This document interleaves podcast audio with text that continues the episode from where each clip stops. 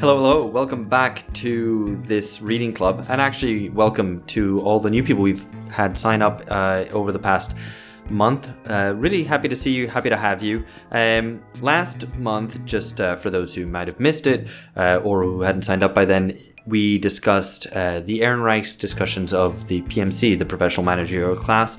Uh, that one was selected by me. This week, uh, or rather this month, is selected by Phil, and he'll introduce it in just a second. And next month is George's selection, just to be absolutely transparent about how the selection of readings happens, who to attribute blame to, um, and just to make sure there's no kind of corruption going on. So now you know. Um, right, so I'm going to hand over uh, to Phil in just a second to explain what uh, we're discussing and his take on it. Uh, we're recording this on Wednesday, the 22nd of July. Uh, you'll be hearing this, I suppose, shortly after, so it'll be out in a day or two. Um, we're recording immediately after this, actually, an episode on policing, which is for patrons as well, um, and uh, maybe we'll be referring to things that'll be coming up in that in that one, and uh, vice versa as well. Um, anyway, that's enough uh, like transparency about the whole production process, which you probably weren't interested in, in the first place. So I will hand over to Phil. Phil. Thanks, Alex. So today we're talking um, about an article published in the May June issue of New Left Review by the German sociologist Wolfgang Streeck, um, who's been involved in a number of debates around the um, around the role of the state in contemporary contemporary capitalism, uh, the nation state specifically. And this particular article is called Engels' Second Theory.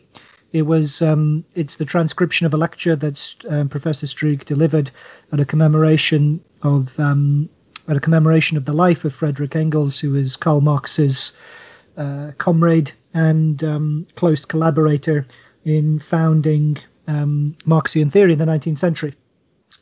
So, why this particular piece? Um, why did I decide to put it forward for our regular reading slot? And this is what one of our listeners, um, Nicholas Kersey, asked: is what the interest in this particular piece was. And I think it's useful to go back to, um, for reasons that I mentioned with Streeck's kind of interest in state politics. It's int- it's useful to revisit some of the classical Marxian understanding of the state particularly now, given how the state is coming into prominence again in public discussion in a way that was almost inconceivable, even perhaps even as recently as a few months ago prior to the pandemic. But in the wake of the pandemic and the oncoming kind of financial crash um, resulting from policies to deal with the pandemic, the question of state authority, of the legitimacy of state intervention in the economy, of the state's capacity to um, govern and shape social life and the economy in ways that the market is unable to do so. All of these questions are back on back on the table in public debate. And in that context, it makes sense to revisit, as I say, some of the classical Marxian ideals of the state, not least for the fact, I think importantly, that um, the classical Marxian ideal of the state is more than simply using the state to hem in the market or to constrain the market or to supersede the market. But also, the classical ideal of um, Marxian socialism was also to transcend the state as well. And so I suspect that um, in the revival of contemporary left politics, that the um, this dimension of the Marxian view of the state is the dimension that's going to be forgotten, and that we may well end up in a position whereby it is, in fact, that the only way to properly understand the functioning of the state or uh, the oppressiveness of the state or the problems of state power, that it will have to that for those things we will need recourse to classical Marxian theory because clearly neoliberalism's attempt to shrink the state and to supersede the state have failed. So um, that's kind of by way of setting up what I think is of interest to talk about the state. Um, specifically speaking to Streeck's account of um, Streeck's particular account of um, Engels' argument and um, and how Streeck reconstructs it. Um, Streeck makes the claim that there is a way to that we can extract an understanding of the state uh, from Engels' theory by which we can develop um, a more kind of nuanced and effective understanding of materialist social development. So, the role of the state in shaping military technology to technologies of violence, of death, and of social control mean that the state has had a much greater prominence um, and can understanding the state can give us a much greater insight into um, the development of societies over the last 200 years than simply focusing on the organization of the market as per classical kind of Marxian political economy. And specifically, that the centrality of the state, according to Streeck, gives us a better picture of the way in which 20th century Cold War politics developed than if we'd purely focused on Marx's understanding of um, capitalist, uh, the cap, the functioning of the capitalist economy, and that Engels' particular insights derived from his military experience um, in the 1848 revolutions in Germany, and also the fact of himself as uh, becoming a major commentator on strategic and military affairs in the 19th century. That he was an expert and a well-respected um, commentator, public commentator on the wars of the late 19th century. So all of this puts um, Engels in a particularly effective position to understand the role of the state in material social life, effectively, according to Streeck. And one idea is particularly important in Streeck's argument, which he calls hypertrophy, which is to say the overgrowth of the state and the overgrowth of state power, um, particularly its um, capacity for destruction, or what Streeck calls extermination in this um, in this article. So hopefully, I've answered the question of what's of interest to um, to why we've selected this particular piece to talk about this um, this week. And on the first theme, then on hypertrophy of the state. Um, so Streeck makes the point that um, the kind of the enormous inflation of state power over the last hundred years and over the 20th century. Um, we need to understand that in its own in its own dynamics, specifically linked to the development of, like I mentioned earlier, technologies of violence and social control. And that's separate from simply understanding the um, actions of the market. So, um, what do we make of that?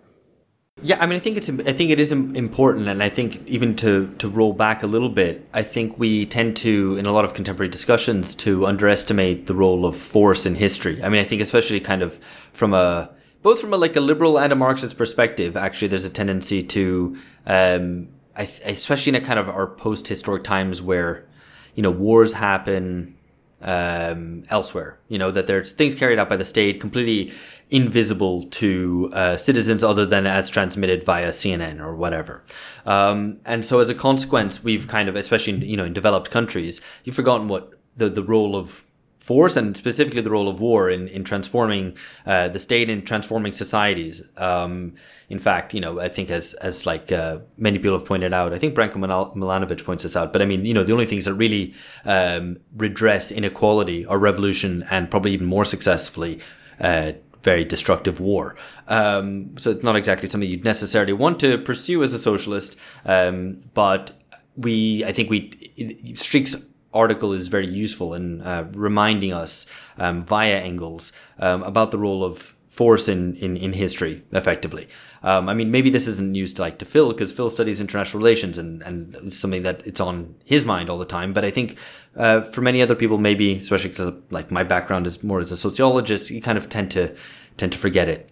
Um, Phil's rolling his eyes at that. I'm not sure why. Um, but you know, anyway, but just um, anyway, so that, that that's my that's my starter for ten. Yeah, no, I think the to return to the the point of hypertrophy, it's it's an interesting claim, I think, because it's very specific, or it's a specific element of of this massive overgrowth of the of the state. Because on the one hand, you have an undeniable increase in what Streeck talks about the means of destruction, um, which the state has come to has come to control, has come to hold through many things like the army, and I'm sure we'll get onto those sorts of points. But at the same time, I think as we've seen um, with COVID, the state has shown a marked inability to solve citizens' problems. There's been an, I think, a, a real um, really strong illustration of state failure. I mean, you could definitely say that America is a failed a failed state, and it's on the one hand a bit of a joke, but also there's something true about it. So I think it's it definitely by focusing on force specifically and that element of state growth, I think it, it it's important to recenter that because that's ultimately you know what what we should be talking about when we're talking about the state. So my concern, I guess, is that it's um, it's certainly an analytical point, which you can measure it in terms of the expansion of um, the role of the state, in terms of um, procuring or developing various kinds of technologies, which um, Streeck does. You could turn it, you could measure it in terms of the um, proportion of state spending or public spending, the proportion of the state in the overall national economy. I mean, there are various ways you could measure this so-called hypertrophy. I suppose my concern with it is it's an analytical point, but not a critical one because it doesn't really it's not it's not clear that Streeck is um, you know I mean famously in recent political debates on the role of the state he's firmly come down on the side of um, uh, defending the role of the state in contemporary society and its capacity to um, insulate this society from the market. So he talks about hypertrophy, but doesn't seem to develop it as a critical point. I mean, what is the is he saying overgrowth suggests something which is excessive, but at the same time he doesn't offer any indication of how this excessive growth would be um, problematic or contradictory in any way. And I also yeah. think, I mean, I also just to I mean, the other element of it, which I think is mistaken, is that you don't actually need. I think I don't think you need an account of technological development of military violence and um, technologies of social control to account for that hypertrophy, because in the classical kind of um, the classical Marxian tradition, um, and specifically Marx's writing on the civil war in France, where he gives his theoretical account of the Paris Commune and the insurrection of 1870 Marx makes very clear that the hypertrophy of the French state of the late 19th century, in his terms, it was nothing to do with uh, the development of military technology of the era, but rather to do with the character of French society itself. And the hypertrophy that Marx identifies in um, in those writings wasn't just about the um, you know the power of uh, the military or the standing armed forces, though it was that too, but also the degree of um, what he called the way in which the state clogged up the pores of civil society, the degree of centralized regulation, bureaucracy, oversight, surveillance from um, the central administrative power of the French state. And that this was what Marx um, was criticizing too. But that hypertrophy grew out of the, um, as he put it, the uh, the inability, the unwillingness of the bourgeoisie to rule directly, and the incapacity or unwillingness of the proletariat to su- substitute for the bourgeoisie. And in that, yeah. uh, in that kind just, of contradiction, oh. it's where state power developed. So that the hypertrophy, as Marx identified, was rooted in the relation, social relations of classes rather than technological development per se. Yeah, so I mean, in response partly to Phil, but also something that um, this reading brought up, um, and in fact, it's one of the questions that we've been asked as well. So, I mean, it's about the question of the of how autonomous the state is and what drives its growth. I mean, there's two separate questions, but they're related because when one can see, for example, in Streeck's reference to the way that a lot of new technology, which drives capital accumulation today um, comes from the state. You know, it's the military which develops it. It's the military which developed the internet. It's uh, you know state funding which uh, de- you know is behind a lot of research and whatever. You know, and you have the typical example that's often wheeled out today by uh, I think Mariana Mazzucato, who's an economist, who points out how much the the role the state played in developing all the components of the iPhone today. You know. Um, so there's that and you can see then in that regard okay well the state clearly plays a role in servicing capital and acting in the interests of capital in general. Um, and sometimes indeed acting in the interest of specific capitals, um, but but more generally in, in capital in general, um, and in providing the conditions for capital accumulation. But then there's other things that the state does which don't re- directly relate to that, and there you see the hype. This is where the hypertrophy point comes in, or is vi- most visible, um, where you have the development of repressive forces. Uh, kind of warfare and, and whatnot, um, which don't seem to directly relate to um, yeah, capital accumulation. Or maybe they do. I mean, maybe that's a question which, um, which we should discuss because something like the Iraq War, you know, which um, the vulgar interpretation was a war for oil, and therefore, okay, you're just capturing resources. The it seems more likely that it's actually just this, the the U.S. state doing something really stupid uh, and destroying its empire against its own interests. Um, and I think that maybe that's a good example to to draw upon um, in discussing whether the state actually and the, and the state's hypertrophy and the state's development, especially in its repressive and destructive capacities, actually are in any way in service of, of capital, of capital accumulation. Yeah, I guess the the question is whether it's the strength of the state or the weakness of countervailing pressures, the weakness of society or civil society, um, because it does seem pretty un, unequivocal that the state's destructive capacities have have increased, but whether there's a um, whether that leads straightforwardly to an increase of state power is requires obviously a lot of a lot of intermediate steps um, and a lot of a lot of things to to be taken into account. Like what is the what are the the goals that the state is trying to achieve?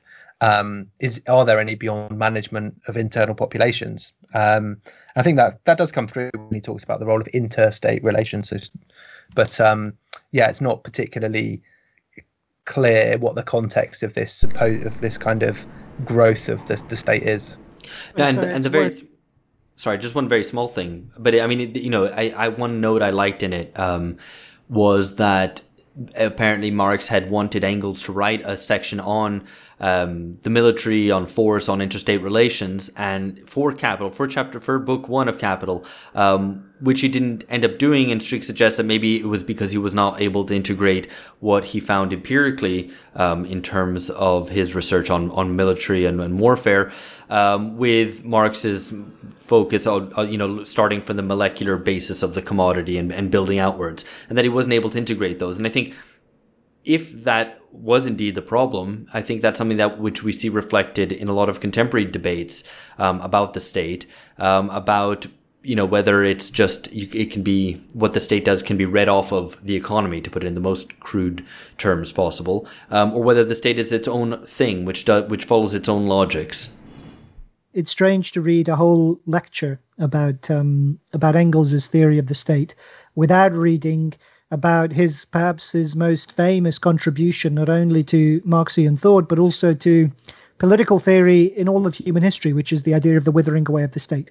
So that concept, which is unique and specific to Marx's account of um, politics, is something that Engels coined, if memory serves. And there is nothing you'd think the idea of hypertrophy of the state would be exactly the point at which to draw in this critical element about what it is about um, state power that's problematic, and why hypertrophy of the state in particular is something that needs to be um, fought against, and what the idea of withering away of the state would mean in the context of the 21st century.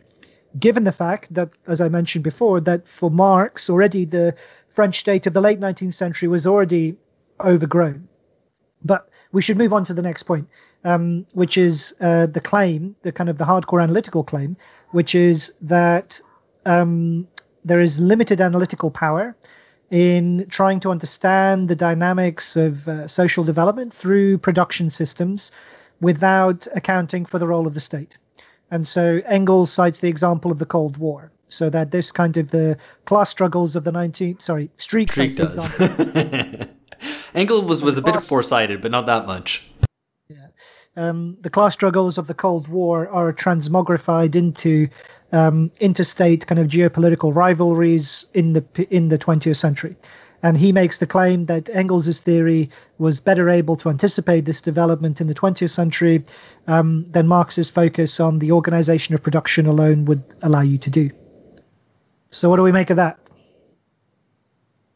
It's not, I think, entirely convincing. Um, I think there is there is something to be said for taking the the state as a um, as an actor or taking seriously the role of the state in class struggle, but it has to be put into the context of class struggles and classes um, are national. They're they're within national contexts. Um, so to sort of you know leap into this international framework, I don't think that's particularly um, particularly helpful. And I think it's more that the state surely is explained by or the form of the state is explained by the struggle between classes and the, the relative positions and of, of, strength or weakness that that they might hold, rather than um, a kind of um, Olympian view of the struggle between these two two world powers.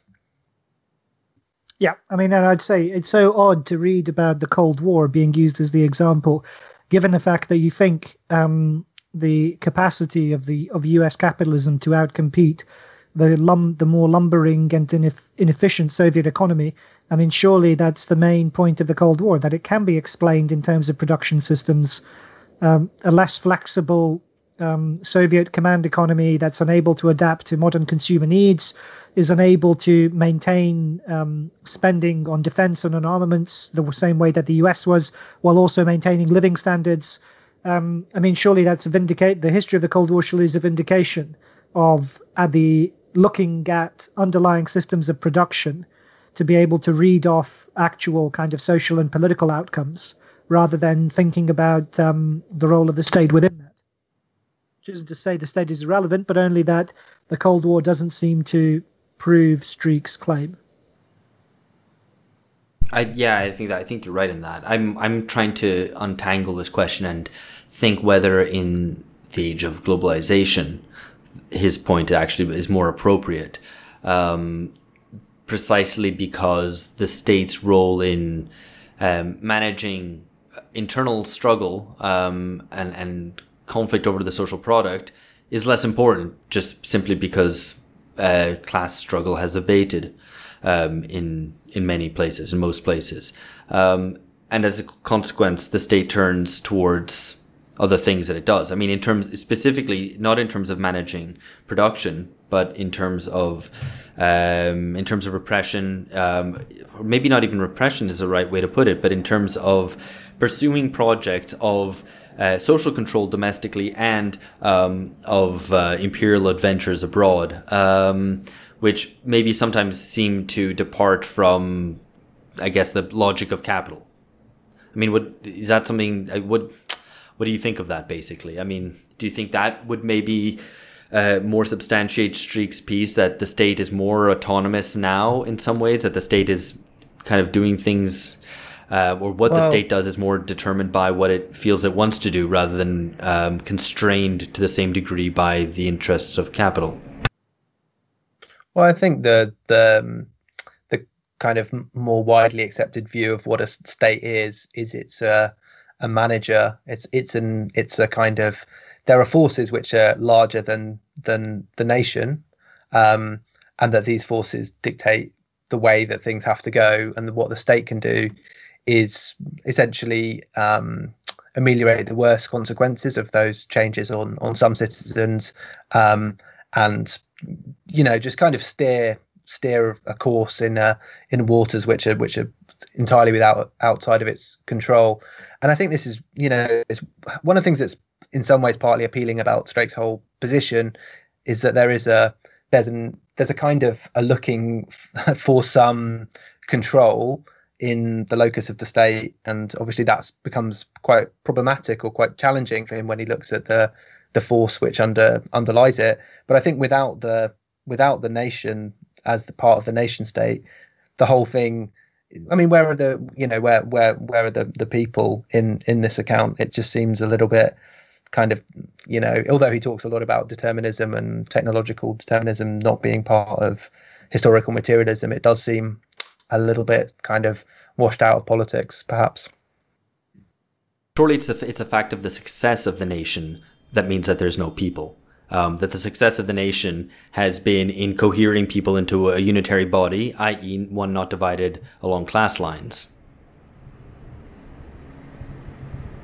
Um, well, if, if if that's an ideological achievement, then that's nationalism or patriotism, and not the nation as a really existing group of people within a political community, which is at this point in time necessarily split on class lines. Um, yeah, I mean, I don't know. I think there has there there has to be a, some sort of defensive state capabilities against the neoliberal model or view that there is essentially nothing the state can do. But I don't know if this is exactly the right way to do it. I suppose. Um, I suppose. I mean, this question is to uh, the capacity of the state to act independently of society um, that in itself, it seems to me, was part of the classical Marxian critique, um, which is to say that of Marx and Engels more than that of Streeck, it's precisely its capacity to dominate society, to act independently of social actors, was seen to be problematic, and part of um, part of the alienated character of um, social life per se. The fact that there was this uh, outgrowth of society that took a political form, but that could dominate society in authoritarian, populist, monarchist, nationalist, imperial forms, whatever, well, however it may be. Um, and I suppose, I mean, it seems to me the logic at the moment is to answer Alex's question. It's much more one of disintegration, um, so that we don't see the clear, uh, the clear um, exercise of agency to some rational purpose or on behalf of um, uh, groups in society whose interests are clearly defined or who understand their interests in a particular way. And that the inability of any particular social group to cohesively um, understand what their own interests are and how they should be politically pursued in any kind of systematic way or how to build kind of a political political support within society for these various um, whatever these agendas might be that seems to me much closer to our contemporary picture than this um, idea of a state kind of acting, uh, being able to act cohesively of its own accord. You see much more kind of the lack of state authority, um, the overgrowth of state power, kind of going with the lack of state ability to command uh, to command legitimacy or authority within its own population, let alone abroad. And this ties into a later point um, in the discussion. Yeah, George. Yeah, I just have a really quick point about. I just had this image of like hypertrophy. So you have the state like um, a bodybuilder with very developed um, arms for for for kind of punching things and keeping people down, but very underdeveloped legs for running society and solving people's problems. Um, I, know. I, I know one particular there. Twitter user who will love that uh, analogy. But anyway, um, what I was going to say, uh, in more seriousness, in response to Phil's point, I mean, I think that's that's correct. I mean, the, the increase of state power and loss of state authority, I think, is one of the most fundamental developments in our times. What the, the growing incoherence of the state, I mean, it's something that we've discussed uh, probably a number of times, but somewhat indirectly on the podcast um, is something that we can, you know, is discussed maybe in terms of like Italianification of politics or Brazilianification of politics or whatever. Just effectively that states which were taken as the, the most advanced and um, the exemplars of coherence and of a well managed capitalist society um, seem increasingly less so. And, you know, the, the example that George already raised in regard to the US states handling of COVID um, is very much to the point. Um, I guess the thing is is that when th- those Marxist anal- the classical Marxist analyses of the state, which understood it um, to in some ways be consequent, to be yeah, to be a, the, the, way the state worked to be a consequence of um, its need to um, manage social relations and specifically, um, yeah, to provide conditions for capital accumulation, um, were driven by the the most advanced states of the time you know they weren't they weren't theorizing on the basis of what um, a backwards Russian state was doing, but they were looking at um, Britain very specifically, um, as well as the the Prussian state,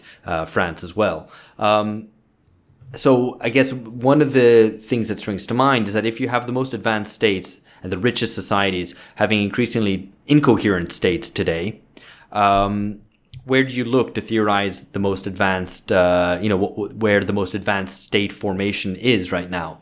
Um, if we if we think that countries like France or the US um, and Britain most definitely are in a state of decadence. Um, but you couldn't at the same time point to China and say that, well, look, China's the most advanced um, state formation, and that's what the state is now, what the state will look like in the future, and what the relationship between state and society will be in the future will be the Chinese state, because China remains relatively backwards and significantly more authoritarian. I mean, the it is the point that Adam Tooze, the um, economist, makes is that China is the only state with the capacity um, to combine kind of uh, the traditional functions of state capacity and power. It has kind of command, control over industrial policy. It has the ability to manipulate um, fiscal and monetary policy, as well as having um, command over the resources of its um, society. And so that this gave China the capacity to pull, tug the global economy out of the 2008 financial crash just by the extent of the spending that it undertook um, in the Chinese economy, pulling the rest of the world with it. Um, so it's an interesting question, I guess. The lack of any um, the lack of any obvious paradigm uh, about which even to kind of meaningfully to which offers a kind of a paradigm even for meaningful critique is an interesting point. But we should move on to um to our final points. Just um, just, just, just is- one just one quick point on, on that. I mean, because I think you know. Hist- Pre-capitalist states or, or states in the process of capitalist development, the absolutist state, you know, you have a unity between political and, and economic power, um, and capitalism is precisely defined in part by uh, the relative autonomy of the state from from production. You know, the state isn't directly involved in production; the bourgeoisie does it, um, and what the hypertrophy of the state is in part a, a process of this of capital becoming after detaching itself and becoming relatively autonomous. I think uh, in today's times where um, profit rates are continually decreasing. Um, I mean, not just in today's times, but uh, specifically today, where the state has an increasing role in guaranteeing profits. Um, in, in the, the capital is, is increasingly dependent on the state. I mean, if you cut away a lot of what the state does, um, well, you'd have two two. There's two different interpretations to this, right? You have the kind of there's a libertarian argument, which is that because the state plays such a large role in production, in in not in direct production, um, but plays such a large role in in creating the conditions for production today. What it does is it, it keeps alive companies which are now unproductive. You know, kind of get zombie companies and so on, and that you have you don't have the process of creative destruction that you would normally have if the state allowed businesses to be wiped out. That's the kind of libertarian interpretation. I, there's a, a Marxist interpretation which is just that no, that simply um, because the over accumulation of capital, uh, profit rates are going to be lower, and that it is dependent on the state, and uh, capital is dependent on the state now to carry out these things. And maybe China takes it to um, a different a different level in which the state organizes production much more directly. Uh, yeah, I'm not sure the two things are um, are mutually exclusive though either. Um, the kind of the keeping that it's specifically though monetary policies by independent central banks throughout the Western world that are keeping afloat zombie companies. So it's not that the state has directly taken charge of production in these zombie companies, but rather monetary policies designed uh, effectively by banks freelancing as a way of kind of maintaining social control and keeping economies afloat. But not just, is- but not just central banks. It's not, I mean, that, that is a major, uh, an important role. Well, but it- but there's also the whole. the- I mean, neoliberalism is is in effect the state uh, creating new markets where they didn't exist, new possibilities for making profit in areas in education, for example, where it didn't used to be the case, and so on, or uh, the commodification of various areas of life. You know, whether you're selling friendships or um, collecting the collection of data and things like this. Are you selling? Sorry, what's se- what's selling friendships? How would you sell friendships? Tell us. I don't know, but I mean, you, know, you could you, whatever the, the the monetization and and, and uh, commercialization and I'm not going to pay you to be my friend, man. huh? No, it's, it's just that I, I just thought gonna that's a, my that's a service great is so idea. my service is great. The services I provide are the best. Uh, sorry, go on. That's going to have to be a whole nother tier of Patreon. Um, for, if, you, if you want to do that, Alex. We should talk about um, our final theme, or um, coming towards our final theme, which is the how far um, the state's role in driving transformation in contemporary warfare. With um, Streeck in the in the article, he comes, he kind of evokes this image of a future in which we'll have kind of battles between Huawei drones and Tesla drones that'll be broadcast for entertainment purposes at the same time as kind of staging a geopolitical conflict between China and the US and it's kind of oddly um, oddly amusing and dystopian at the same time. Um, and I'm so I guess there's again this question of how far. What is the driver? Is it the development of military, the state's development of particular military technology that um, shapes these kind of processes of geopolitical contestation and international rivalry, or is there are there other forces at work that shape them uh, as well as or on top of these um, uh, technological state-led kind of technological processes. Yeah, I thought this was a good part of the um, of the reading right right at the end. Quite quite evocative. This um, idea that you have these micro electronic modes of destruction, the reprivatization of large, large parts of warfare, and in the future you're going to have these high tech mercenaries essentially. Um, so states will be able to subcontract out their um, their their function of um, social mode of um, extermination. I guess the to get onto the, the question that you asked though is which is I guess where's the drive for this for this progress coming from? I think there is an independent role of of technology, just the fact that we are able to communicate and coordinate um, force in a way that's previously been been more difficult. You can have you, it's not it doesn't take that much imagination to envisage a an armed force which is entirely robotic and um, completely detached one or two steps from from human from human planning. Um, but I guess of course the, the question is how do we how do we and actually that's that's a really good question he asked at the end is can we democratize that can we control a computer server can that be turned against um, the ruling class. And i think i mean my my thought of this is on this is that essentially these are all tools and this is we're essentially facing the same problem that we have been for centuries which is how do we collectively own and and use the tools? I mean the tools get more sophisticated but they don't qualitatively i don't think. Again i mean i felt again i felt like it's less a transformation in technology so much as a political transformation in how society itself is organized and um, how classes relate within society. I mean the kind of the capital the use of special forces the reliance on capital intensive modes of warfare on high tech modes of warfare um, you know that stretches back right to the mid 20th century. Um, that was i mean this is the it's underpins the kind of the nazis idea of blitzkrieg. It underpinned the um, the bombing campaign launched by the allies against the nazis um, and it functioned throughout the cold war as well um, these incredibly kind of these technologically dependent modes of warfare and it grew out of an unwillingness to um, an unwillingness to place costs to play to bear the kind of political and social costs of labor intensive warfare because the outcome of that in the at the end of the First World War was revolution, and that's something that all major states of the day wished to avoid. That kind of the labor-intensive warfare. So, I suppose it speaks not just to technological development, or rather, the technological development is shaped by the lack of legitimacy of um, of contemporary states. Their inability to command um, their to be able to mobilize their citizens along the same way that states were able to at the beginning of the 20th century. And so it's their lack of legitimacy that shapes their enormous invest, investment in technological ways of warfare that seek to avoid um, that seek to avoid the use of their own forces effectively. And this dynamic kind of plays out across the 20th century, right through into the 21st.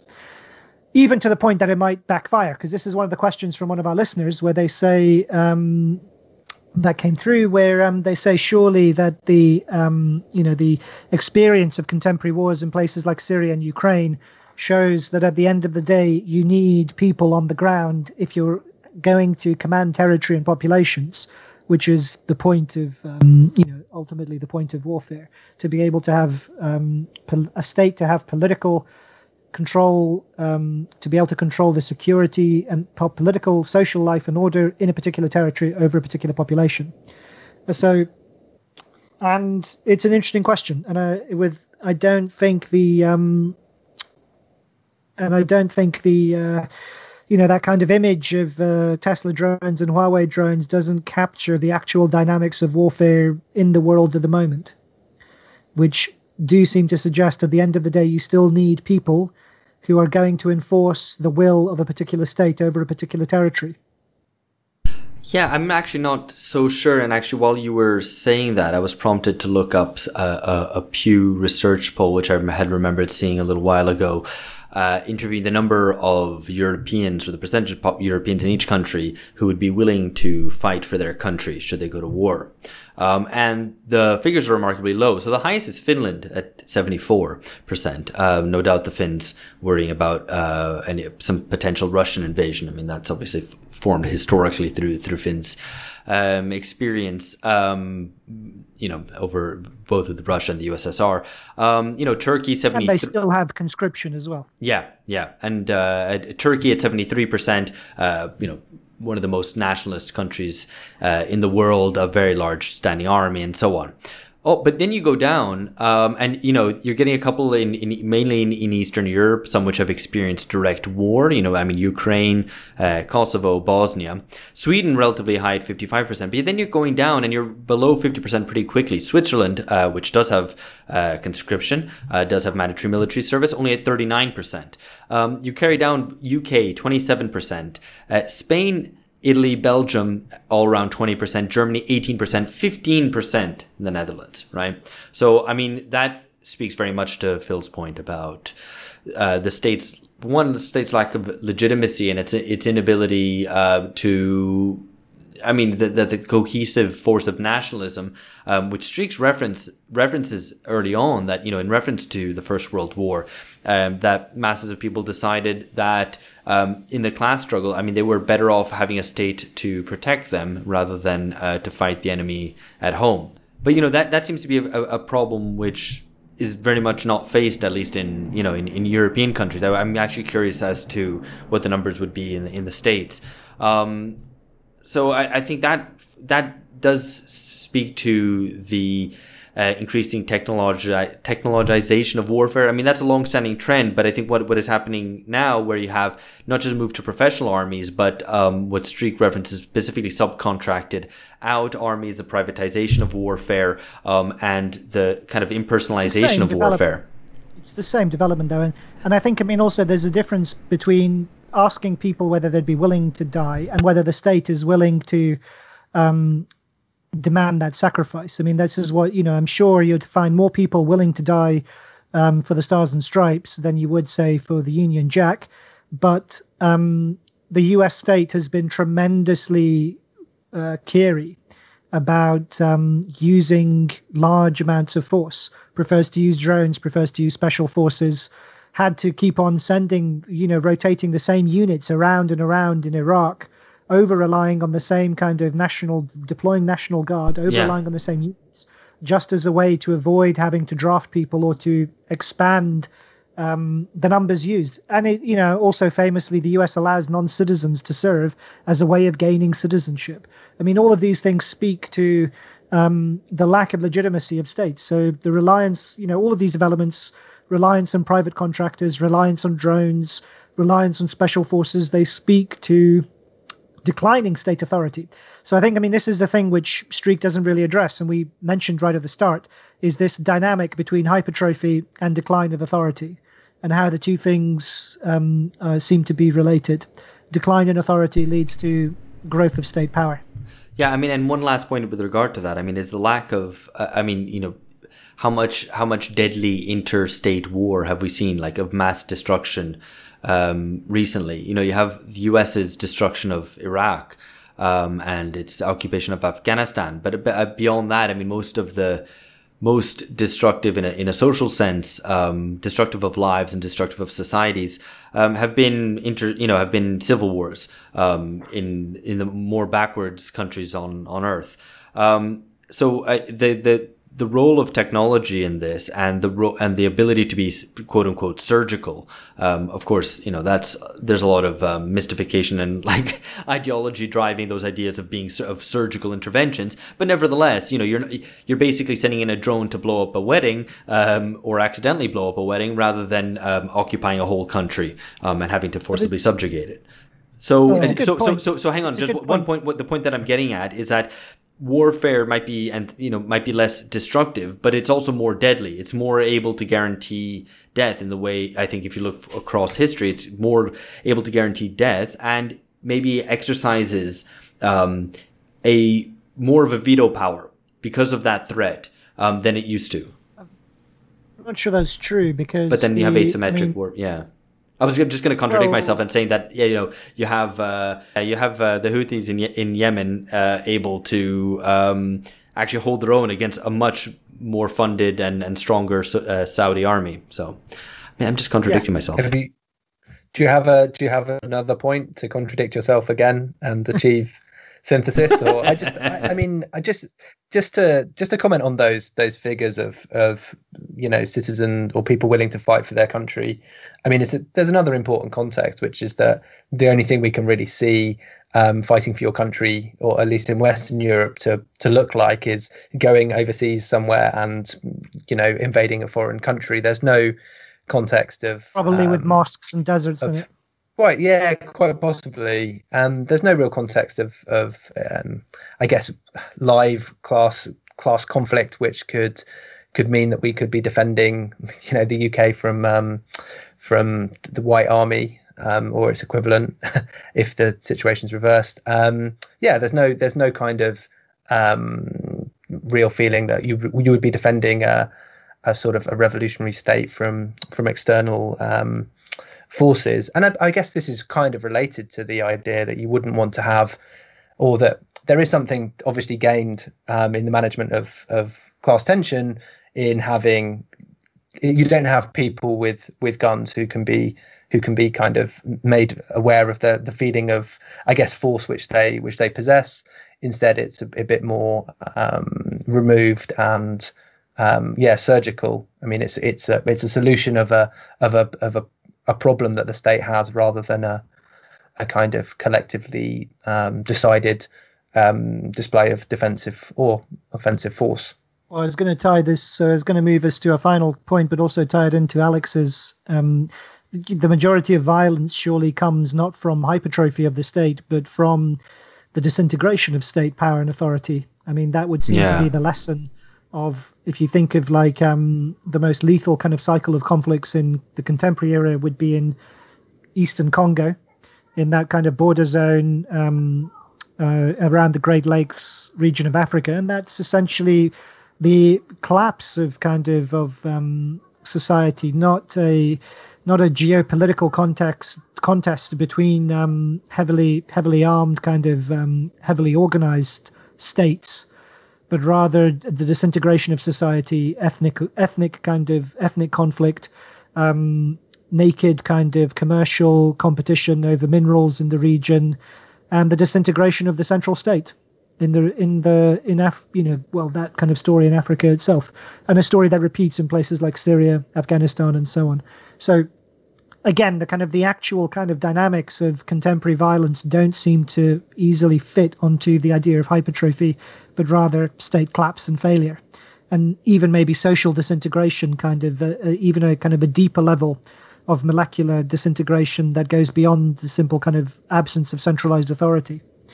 Um, and I guess this takes us to a final point, which is uh, the an example that Streeck ends on, which is talking about um, a complaint from a, he uses the example of a complaint um, from an elite Israeli commando unit, um, saying the uh, kind of exposing the emptiness of uh, the need for maintaining kind of um, Israel's sense of vulnerability, I suppose, given the sheer kind of capacity of the Israeli state to disable any um, Palestinian resistance.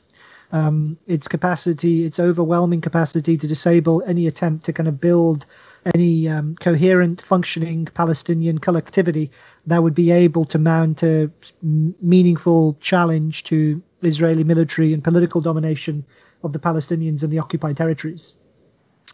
And that seems to me to um, to speak to this question to a deeper political question that isn't a question simply of technological capacity or how high tech your special forces are, but this question of um, generating collective power and generating collective legitimacy and how far societies are able to coherent to mobilize themselves around a coherent political vision that commands legitimacy and to generate that kind of sense of uh, collective solidarity. To generate political power effectively that can be translated into military power and it's that that seems to me uh, maybe um, the central question, and the question in Pal- the failure of the Palestinians to do that seems to me to be a more important than you know how effective Israeli drones are or how effective Huawei drones would be in some war in the future. Yeah, I mean it's it's clear that states really struggle to do this to have any um, collective project that can can unify their citizens. And, and well, at least that was the case in the the end of history period, which you might argue is 1989 to 2016 or 2020.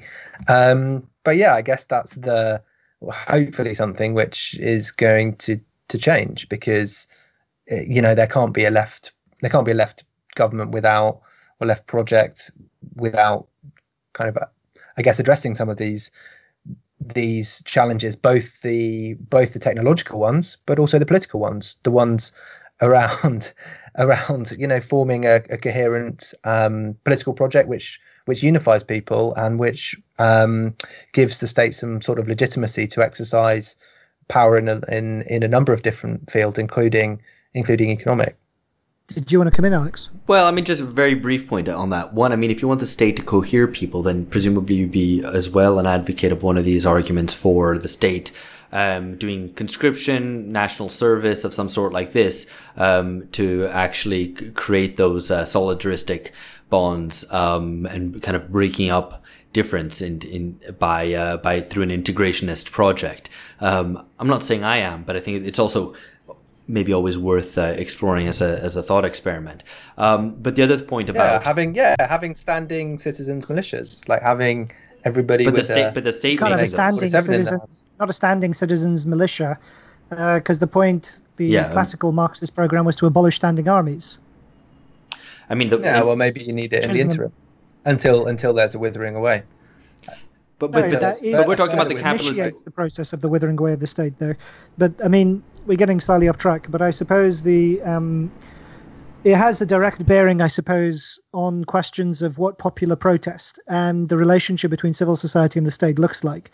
Um, in popular protest today, not least because this kind of overlaps and intersects with the um, radical demand that has had so much traction on social media, at least, of um, uh, abolishing the police or defunding the police. And we wanted to, I mean, this was raised by one of our listeners, um, Gabriel Goffman, um, which was talking about the uh, character of protest um, in the US at the moment, um, and also the question of how far a um, how far popular insurrection could be crushed by a overly kind of mighty militarized state, or how far it would be possible for popular protest and insurrection to succeed against the state. Um, and I suppose this question, you know, I mean, it's a it's an abiding it's an abiding question for radical politics, for revolutionary politics.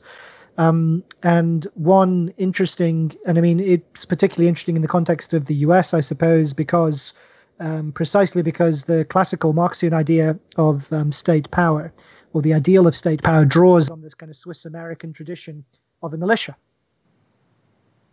So the um, question, I suppose, raised by by um, by Gabriel Goffman is tensions specifically between the um, federal level and the national level, and how far it would be possible for um, state national guard, which is, I suppose, closer to people in a particular context, than compared to the remote kind of federal government. And he's thinking precisely of what's happening in um, in Oregon and in Portland with the rumors, and I'm sure listeners have seen it about um, security forces without any um, uh, obvious uh, insignia rounding people up randomly off the streets. That how far that kind of tension could play into the dynamics of popular protest. So, state level authority versus federal level authority.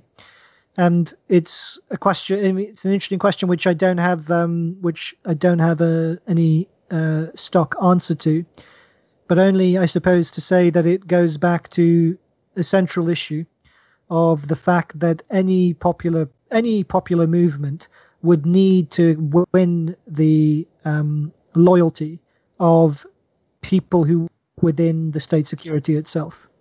It would never be able to succeed simply by seeking to overthrow um, or to directly kind of confront state power, but would require that people, um, that the state security itself begins to side with popular protest.